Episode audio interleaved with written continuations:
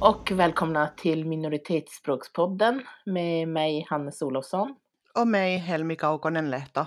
Jätteroligt att så många har lyssnat. Vi har också fått mycket respons, nästan bara positiv. Vi har väl inte fått något negativ eller? Nej, det har vi inte. Nej, så det är ju bara positivt. Men Eh, man kan det inte liksom skryta för mycket heller. Det har varit så roligt att höra från er vad ni har tyckt om våran podd och att ni har liksom känt igen er i vissa saker och börjat fundera på, på andra saker. Och ja, det har varit jätteroligt så fortsätt höra av er. Ja, det är jättekul när ni skriver och engagerar er. I dagens avsnitt kommer vi fortsätta på samma tema som i första avsnittet och prata om våra egna erfarenheter. Bland annat eh, gällande bastubad, ishockey och fördomar. Vad liksom tycker du att det finns för fördomar om de minoriteter som du tillhör? Finns det några fördomar om, om samer och tornedalingar som antingen som du tycker passar in på dig eller som inte passar in på dig? Ja, det finns väl ändå ganska många. Alltså jag tänker, om jag tänker på samer så är det många som har, kanske inte liksom fördomar så, men många har liksom någon tanke om att alla samer är på ett visst sätt. Som att alla är kanske renskötare, att alla kan språket och eh, har på sig kolt. Och det stämmer ju inte. Sen är det väl vissa som också här, kan fråga, men typ, bor isbjörnar där, bor ni i kåtor och så vidare. Men alltså det känns ju som att det är bara folk som verkligen är extremt outbildade. som tror sånt. Även om alltså, kunskapen är väldigt lite bland, alltså att folk inte kan så mycket om minoritet, minoriteter och minoritetsspråk så känns det väl ändå på något sätt som att folk borde ha koll på i alla fall vissa saker. Som att vi bor i vanliga hus och så vidare. Jo, det tycker man ju, men det känns som att eh, det är liksom inte så länge sedan och jag vet inte, kanske till och med fortfarande någonstans att man i böcker så skildras ju samer oftast på det sättet. Ja, Ehm, det gör ju det. Som att man bor i, på fjällen eller i skogen. ja, här, typ precis. året om. Och, Det är bara den bilden som, den slags representation som, som samer får liksom i, mm, i, i media. Eh, Men också tycker jag det kan vara, alltså kanske på båda som tornedalingar och samer, lite det här att, jag menar att folk kan tro att vi är lite dummare, alltså mer outbildade och, och så. Mm, Men det kan väl också appliceras på liksom folk som bor i norra Sverige rent generellt också. precis. Alltså särskilt ja, men vi som bor här allra högst upp i norr. Att, eh, att folk söderutifrån kan ha fördomar om att man är så korkade typ. Jo, lite så här, typ lantisar. Ja, exakt. Jo, men det är verkligen den, och den, det är väl nästan liksom alla norrlänningar som går under den fördomen. Mm. Verkligen. Men annars, ja, jag vet inte riktigt. Det kan väl vara att, men att vi är så himla tysta och nu är jag personligen kanske passar in i det. Men jag vet inte om det är, är någonting som är så här äh, generaliserande för alla. Eh, jag tycker att eh, överlag att sånt kan vara ganska svårt. För det kan ju se så himla olika ut. Sen bor ju som inte alla samer och tornedalingar bor ju inte liksom här. Här uppe i norra Sverige. Utan det är ju ändå utspritt och man har ju som olika erfarenheter och olika ja, men uppväxter och sådär. Även om man tillhör samma minoritet så innebär det ju inte att man är på samma sätt. Nej, precis. Så är det ju. Men hur känner du? Alltså, brukar du möta fördomar och, och sånt? Jo, men jag, jag, nu- jag nuddade ju lite det i första avsnittet, att, att man liksom sällan får en positiv liksom, reaktion vid en första träff på min Mm. finskhet. Så här. Och det hänger ju ofta ihop mycket med fördomar. Att vad är det, man får ju ofta så här en kommentarer typ så här, jaha men har du med dig kniven? Eller typ, Ja, när har du varit i bastun senast? och, det, är- alltså, och det är liksom inte, det är ju fördomar om, om finnar i allmänhet, inte bara Sverigefinnar utan också alla som, alla som är från Finland får ju de fördomarna. Och jag kan tänka mig att de fördomarna kanske också gäller liksom Tornedalsfinnar till viss del. Speciellt det här med bastun. Mm. ja, det känns ju som en sån här standardfråga som många kan ställa. Mm. Gillar du att basta? Eh, nej, jag ska kanske inte säga att jag är så här äh, värsta fanet av att basta. Jag uppskattar att basta om jag liksom badar samtidigt. Mm. Eh, typ, vi har en bastuflotte eh, i, i våran badsjö här i Lannavara och eh, då tycker jag att det är väldigt skönt att basta. Eh, liksom värma sig i bastun mellan eh, baden. Men annars vet jag inte, är det liksom inte riktigt min grej. Så där jag är ju mer en person som gillar kyla än, än värme. Så att eh, efter typ så här tre minuter inne i bastun så kan jag typ känna gud, nu dör jag här inne för det är så varmt. Mm. Eh, så ingen som kan sitta så där hur länge som helst och basta. Nej, jag är ganska likadan. Och jag tycker, alltså jag har ju liksom tvingats att basta ganska mycket eftersom jag är finne och de flesta i min närhet har tyckt om att basta. Men liksom jag har aldrig tyckt att, att det är en trevlig sällskapsaktivitet att vara naken tillsammans och, och liksom bli varma tillsammans och duscha tillsammans. Man ska inte rengöra sig i grupp, tycker jag och, men jag, liksom, jag tror att det är någon slags barndomstrauma också för mig. När jag, liksom, jag minns när jag var liten och satt i bastun. Min mormor tvingade med mig i sin mm, bastu med, med sina liksom, tantkompisar. Och så, så satt jag där ihopklämd mellan en massa nakna finska tanter och, uh, och svettades. Så det var ju inte en jätterolig upplevelse. Så att jag tror att det kanske var där min, liksom, mitt, min avsmak för bastun föddes. Men jag kan tycka att det är liksom trevligt att, att så här, vara själv om jag också får bestämma själv hur varmt det är och vara där i min egen takt och liksom tvätta mig i min egen takt och inte liksom ha den här hetsen som ofta kommer också att man ska hålla på och kasta vatten liksom och, och mm. ja, bastu kan vara trevligt ibland, speciellt om man är ensam. Det är ingen sån sällskapsgrej för dig? Nej, precis. Men har ni bastat liksom mycket i din uppväxt med, din, med dina föräldrar? Då? Har det varit en grej man har gjort? Nej, faktiskt inte så mycket med mina föräldrar. Men jag tror inte att min mamma heller riktigt var någon bastubadare. Jag, jag, kan, jag kan faktiskt inte minnas en enda gång som jag skulle ha varit i bastun med henne. Utan det var i så fall med andra släktingar när, när vi var i Finland och med min mormor och min pappa gillade nog, nog att basta men vi hade ju ingen bastu, liksom, vi bodde ju i mitten av i, mitt, i centrum i Stockholm. så att där fanns det inte så många bastus att få tag på. Ja, nej, men det, har väl så, det har ju varit mest i, i badhus liksom, när jag var liten och, och sen hos släkten i Finland då. Och sen typ i tonåren och när, som um, ung vuxen så liksom, har mina kompisar kanske haft någon bastu i sina, uh, så här, i källaren på något bostadshus som man har varit, varit i någon gång och och alla mina mm. kompisar uh, har ju tyckt att det har varit jätteroligt att basta men inte jag. Så jag har liksom oftast, uh, ofta varit, varit den som bara sitter i, i liksom omklädningsrummet och dricker en öl och, och liksom pratar medan de är där och svalkar sig. det som är så intressant det där med just bastu tycker jag att det är som att så många har ändå på något sätt någon koppling till bastu eh, om man bor jag menar, har kopplingar till de här minoriteterna eller till men norra Sverige och, och eh, Finland. Mm. Det på något sätt är att, klart inte alla tycker om det, men alla har på något sätt i alla fall kanske bastat någon gång. Eller att man antingen kanske man älskar det eller så kanske man inte alls tycker om det, men man har ändå upplevt det. Mm. Precis, man har någon slags relation till det. Ja, men precis som inte, men som kanske inte alla i södra Sverige har på samma sätt. Nej, precis. Jag tror att där är det väl mer vanligt att man bara kanske om man har varit och simmat på badhuset så går man till bastun en stund liksom efter det. Och, ja, men mm, precis. Mm, eller kanske om man har en stuga kanske man kan ha en, en bastu mm. ibland. Men, men det är ju inte alls lika vanligt här i Sverige som i, i Finland.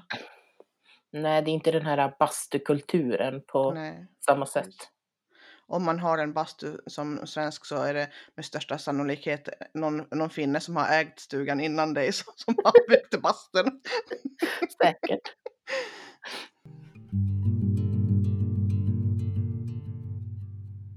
Jo, det var en, en sak som jag funderade eh, ganska mycket på efter att vi spelade in vårt förra avsnitt.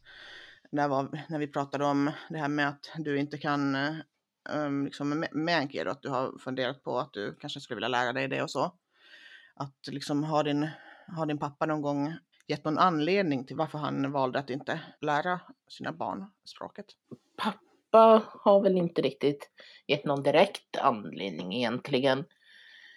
Mer än att han har sagt att ja, men det var ingenting man gjorde då. Jag, liksom, jag tänkte inte på det. Det var liksom ja, men det var liksom ingenting som var så här självklart att man skulle göra.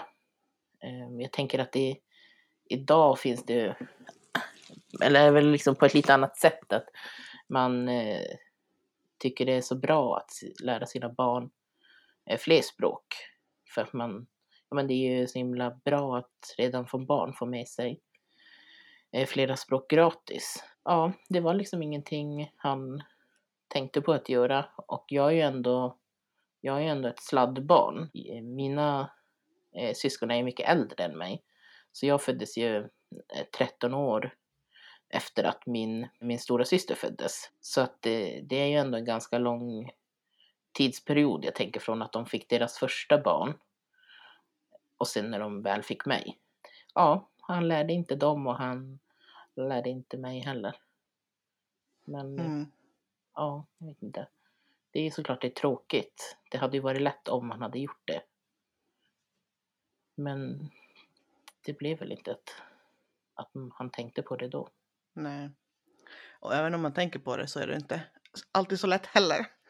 Mm. Jag håller på och försöker lära mitt barn finska. Och det är ju svårt faktiskt. Mm. Jag är den enda i, i, familjen som pratar finska liksom, uh, min man har ju samma bakgrund lite som du också. Han är uppvuxen i, i Tornedalen och uh, har en pappa från Finland faktiskt och, och, en, och hans mamma är, är liksom uppvuxen där och, och har uh, pratat meänkieli och kan meänkieli bra så att de hade ju liksom haft alla möjligheter att, att prata finska och meänkieli med sina barn när de växte upp. Men de gjorde inte heller det. Och jag har liksom uppfattat det som att, att det är lite mer, att det är lite skillnad liksom kanske på liksom mina föräldrar flyttade ju till, till Sverige på 60-70-talet. Och eh, liksom med, med de som kom, den generationen, eh, kanske att det liksom, det, man hade inte den kulturen som man har haft här uppe eh, sen liksom början av 1900-talet, typ att det liksom har varit fult att prata andra språk Nej, än svenska och att liksom den kulturen har liksom etsat sig fast och, eh, och gjort liksom att, att, eh, att man inte har, har velat lära sina barn andra språk. Och det är ju liksom jättesorgligt och hemskt att det är så här uppe men jag har liksom funderat på vad det beror på att det är så många som, som jag har träffat här som har samma bakgrund men, men det är nästan ingen som har fått lära sig språken fast deras föräldrar har kunnat dem. Och det är liksom den anledningen som, som jag i alla fall liksom i mitt eh, personliga fall kan se som en anledning till varför jag har fått lära mig, men inte ni. Mm. Liksom min mans föräldrar, min man brukar säga att han, att han vet det, hans föräldrar pratade bara hemligheter på finska. Att de använde det liksom som, som mina föräldrar typ använde engelska för att inte jag skulle förstå att nu ska vi gå och köpa glass typ. mm. Men eh, det finns säkert andra anledningar också, liksom djupare skäl till varför de inte heller gjorde det. Ja, absolut. Men hur är det, eller när du lär ditt barn att prata finska, är det då att du alltid pratar finska med honom, alltså så här till vardags, att du inte pratar svenska då? Jo, precis. Eller blandar du eller? Jag pratar bara finska. Sen kanske jag blandar in något svenskt ord ibland när jag inte kommer ihåg vad det heter på äh, finska. Man vill ju ändå att det ska gå fort, liksom man, speciellt när man pratar med barn. Man kan ju liksom inte sitta och fundera på vad är det här för ord nu jag ska säga liksom i en halvtimme. Utan då slänger mm. man ju bara in det som kommer först. Men jag pratar bara finska med honom och jag försöker liksom få honom att kolla på typ barnprogram på Netflix på finska och, och han, jag har försökt ladda ner lite appar på finska till honom och, och sådär och så har, har vi jättemycket böcker både liksom som jag har, har kvar från min barndom och, um, alltså böcker som jag har köpt och beställt från Finland till honom. Mm. Så jag, jag försöker verkligen, men, men just nu så är det i alla fall så att han pratar ju mycket hellre svenska. Det är ju svårt, för han hör ju ändå till största del svenska. Liksom jag pratar ju, vi pratar ju svenska jag och hans pappa. Han pratar ju svenska i förskolan. Han har en finsk pedagog där, men, men det blir ju ändå att um, alla andra barnen pratar ju svenska, så, så då blir det naturligt såklart att han också gör det.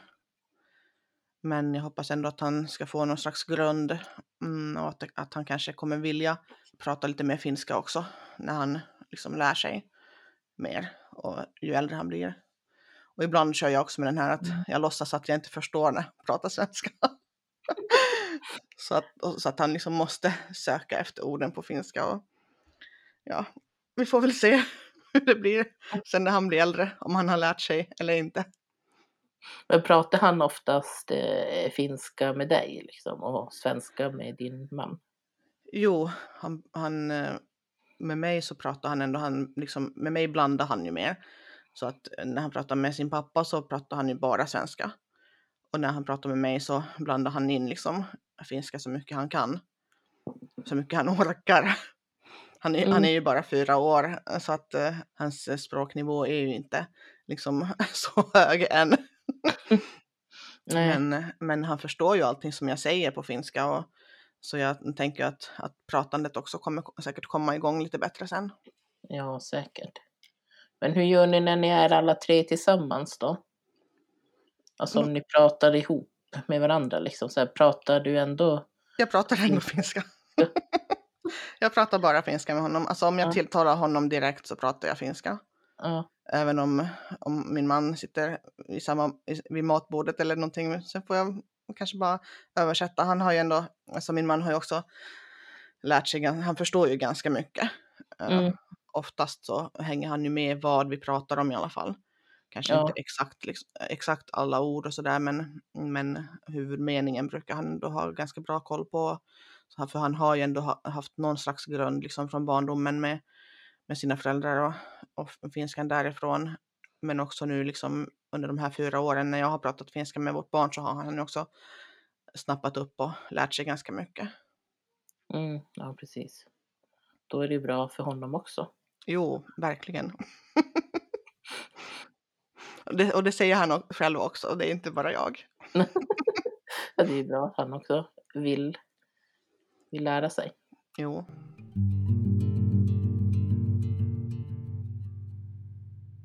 Jag blev ju intervjuad i, i radio här i veckan i programmet Gränslöst som går på P4 och det, det är ett tre, trespråkigt program så jag blev intervjuad på, på finska och annars så pratar mm. de också meänkieli och svenska i det programmet.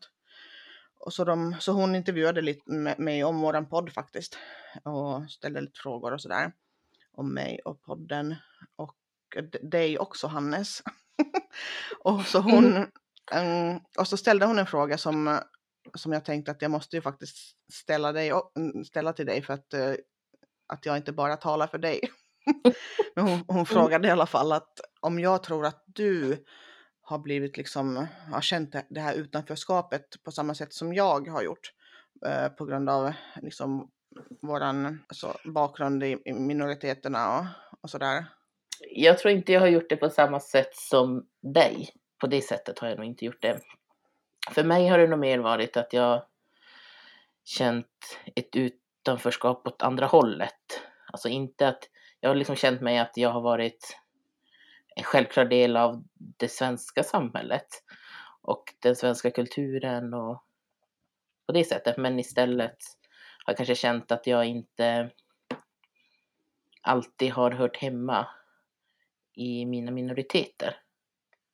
Så att det, det är som lite tvärtom för mig, min del. Mm. Men vad tror du, varför tror du att du har känt så? Jag tror väl att det beror på att eh, mycket på grund av att jag inte haft språken.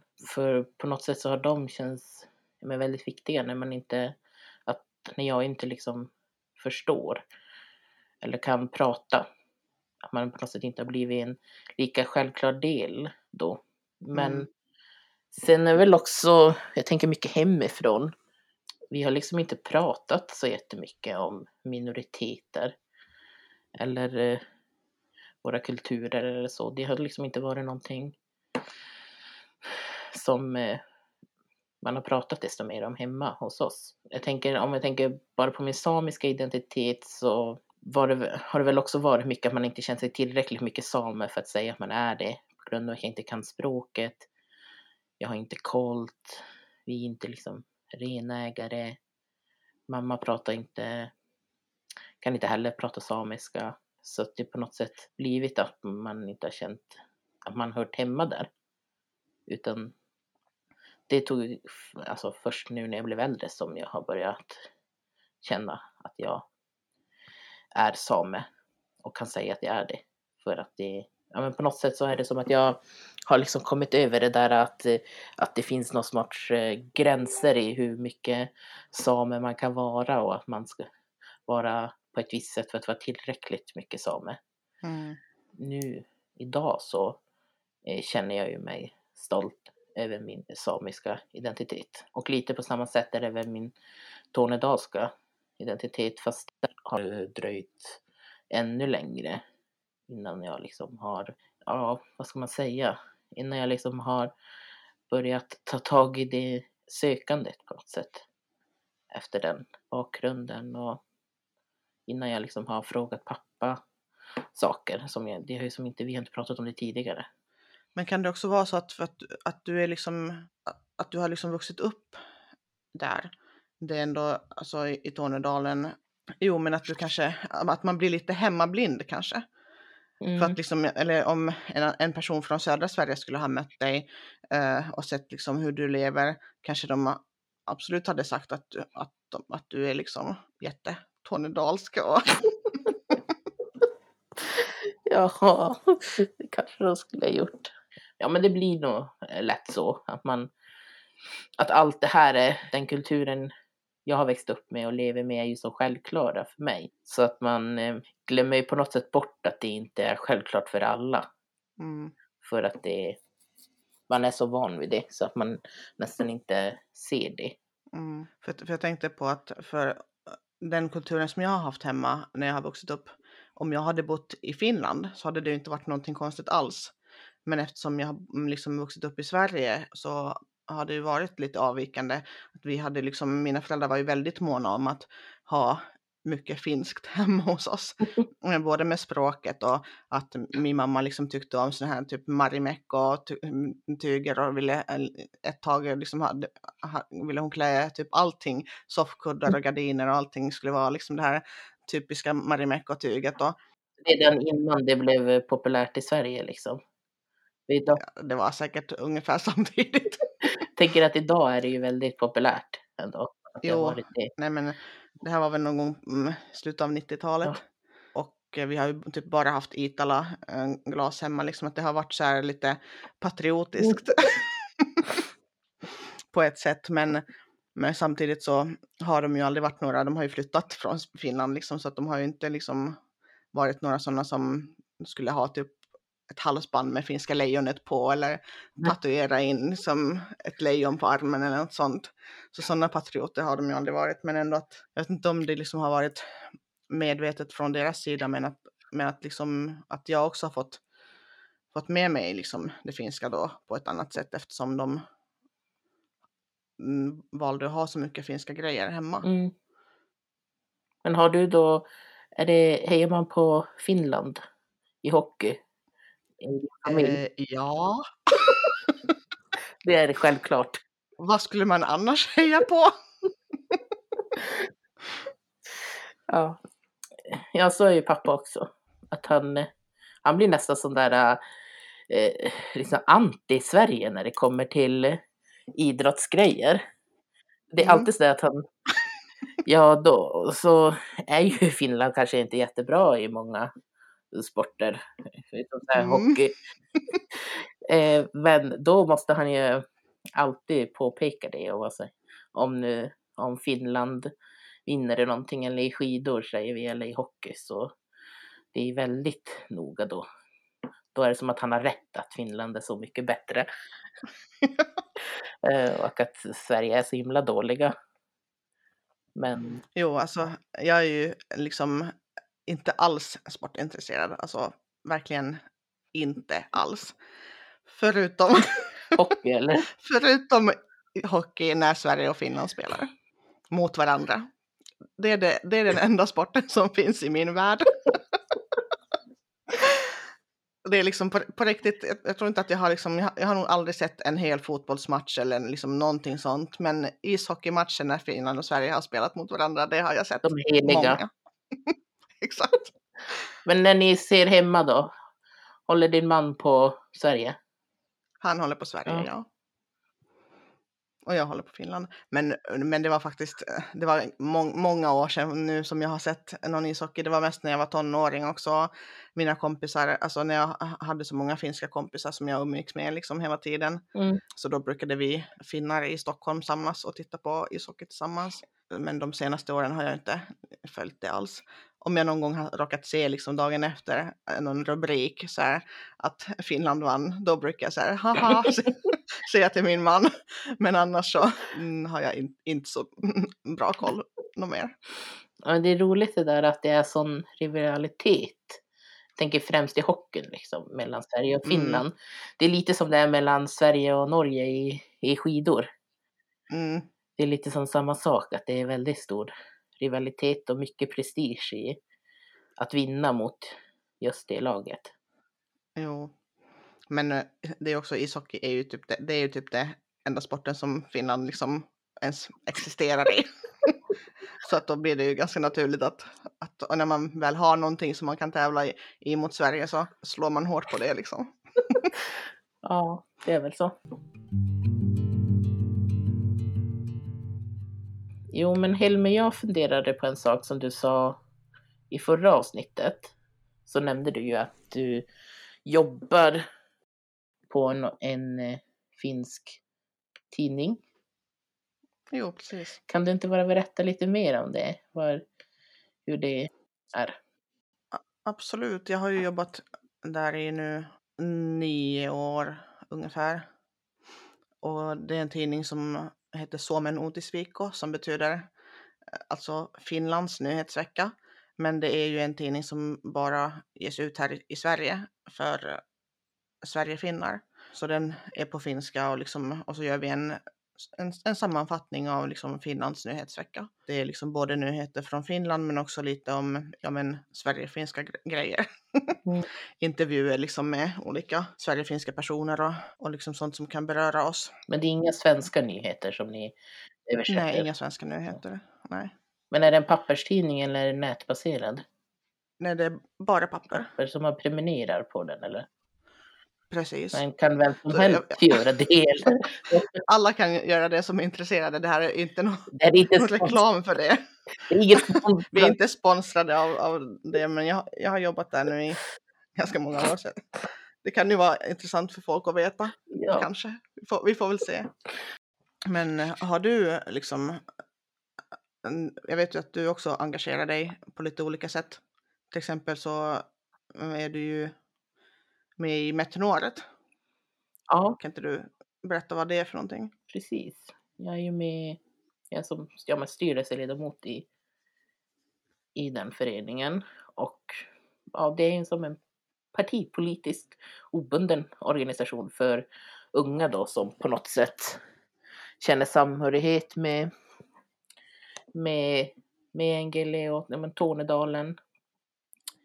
Så vi jobbar väl egentligen för att stärka ungas identitet och mycket med, språket och den kulturella utvecklingen.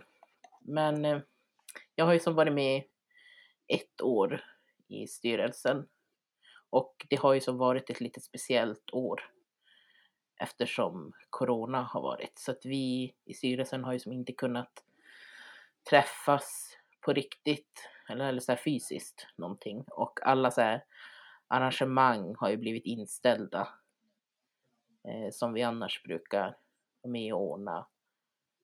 Eh, så det har ju varit lite tråkigt att jag liksom, jag har inte fått vara med på alla de här som känns roliga när man får träffa folk och göra olika saker tillsammans. Så det känns lite tråkigt. Men eh, förhoppningsvis så eh, kanske vi kommer kunna göra någonting till sommaren eller, eller så, beroende på hur, hur läget är i, i samhället. Men vad, vad fick dig att liksom gå med där? Alltså först så blev jag väl, jag blev medlem kanske bara en, ett halvår eller något sånt innan jag blev med i styrelsen. Det var väl egentligen för att jag såg en som jag känner som eh, var med i, i Mittnorret och liksom gjorde, ja, skrev någonting om det helt enkelt. Och eh, men jag tyckte det kändes som en bra organisation som jag gärna ville vara med i för att eh, hitta sammanhang med andra som också delar liknande men erfarenheter och som också kan förstå det här med att vara en minoritet. Och ja, men det kändes liksom fint att träffa andra unga tornedalingar. Och sen gästpostade jag på deras Instagram som eh, de har liksom haft så här att man kan eh, medlemmar kan gästposta där och skriva liksom om ja, men lite allt möjligt, men om sin identitet och uppväxt och kanske och, ja, vad man nu vill skriva om. Eh, så det var efter det jag sen fick frågan att bli med i, i styrelsen. Vad roligt. Jag har ju faktiskt också gästpostat på, på Sverige Finnars motsvarighet till, till det där. Ja, just det. det jag, men däremot är jag inte med i deras i, i föreningen för jag känner mig lite för gammal för det. Är det också för unga liksom? Jo, mm. precis. Alltså, mm, Sverigefinska ungdomsförbundet ja. har en, ett Instagramkonto som heter Stolt Sverigefinne. Just det, jag följer det kontot. Så där har jag gästpostat en gång. Och det var väldigt roligt. Ja, fick du mycket respons och? Inte jättemycket. Men eh, nu var det några som kommenterade på varje inlägg liksom. Ja. Och, mm, det är ett tips till alla som lyssnar om mm, de tycker om sånt. Men jag tycker att det är så roligt och givande att följa konton där olika personer gästpostar för då får man liksom ta del av så mycket olika sorters perspektiv och berättelser. Mm. Det är så många röster som får komma fram då. Det är som kul. Ja, men finns det någon motsvarighet för vuxna? Jo, det finns det säkert. Mm, det finns ju någon sån här riksorganisation ja. också, men, men jag har inte riktigt känt mig som vuxen heller. inte jag heller. Jag tycker oftast att eh, ungdomsorganisationer också är liksom roligare. Alltså jag tycker som att när det blir så här, när det går över till vuxna så känns det ofta som att det kan vara lite tråkigare saker mm. man arrangerar eller gör. Det känns roligare att med så ungdomar. Och jag tycker också det är roligare när man riktar sig till ungdomar, att göra saker för ungdomar. Mm. Det är mm. som roligare. Det finns faktiskt en, en finsk förening här i Luleå som jag har funderat på och kanske någon gång besöka nu. Under det här året så har det ju såklart inte varit liksom aktuellt Nej. med någonting sånt. Men eh, jag vet att de brukar ha karaokekvällar och jag älskar ju karaoke. Det där, där är en sak som, som stämmer in på mig om, som, om fördomar om finnar. Att jag älskar, älskar, älskar karaoke. Är det någonting som finnar brukar gilla? Ja, så det är ju typ karaokebar i varenda liksom, typ nästan kvarter. jo. I Finland och alltid liksom på Finlandsbåten sjunger man ju alltid karaoke. Ja, och, Uh, och på alla här, finska fester i, i, Sverige också så är det alltid karaoke. Gud, det är typ det värsta som finns, tycker jag. Det är det bästa som mm. finns.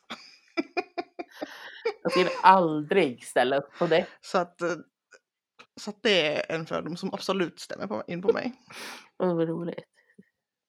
Och de brukar ordna sådana kvällar eller? Jo, precis. Så att om det är no någonting som kan locka mig till det så är det karaoke.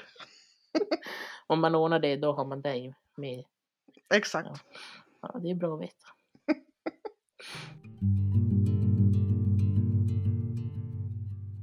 I nästa avsnitt kommer vi intervjua Viktor Krutrök som eh, vann tävlingen Norrländsk text 2020 i tidningen Provins och han är dessutom en, en bra vän till mig. Så det ska bli kul att prata lite med honom och testa någonting nytt i den här podden. Eller vad säger du Hannes? Ja, det känns jättekul. Jag känner ju inte honom så det ska bli kul att få höra lite, Lära känna ja, honom. lära känna honom. höra mer om hans erfarenheter och så. Mm. Om ni har några frågor till Viktor eller någonting som ni skulle tycka kanske var kul att vi frågade honom så får ni jättegärna skriva det till oss så kan vi ställa dem. Jo, vi har ju våran Instagram minoritetsspråkspodden eller minoritetsspråkspodden. Och nu för tiden har vi faktiskt en e-mail också. just det, det har vi. minoritetsspråkspodden at gmail.com. Så det är bara att skicka frågor dit. Och man kan ju även tipsa om det är någon person som ni tänker att det skulle vara kul för oss att eh, intervjua. Eller om ni själva skulle Jo. vilja vara med i ett avsnitt. Precis, ni kanske har en mormor som brukar prata och berätta jättespännande historier om livet i Tornedalen eller, som, eller nå- någon annan minoritet som ni alltid har tänkt, men hon borde få vara med i en podd. Då ska ni tipsa oss om henne. Yes. Det är jättekul. Ja, men Då säger vi tack ja, för idag. tack för idag och tack för att ni har lyssnat. Ha det bra. Ha det bra, hej Hejdå. då!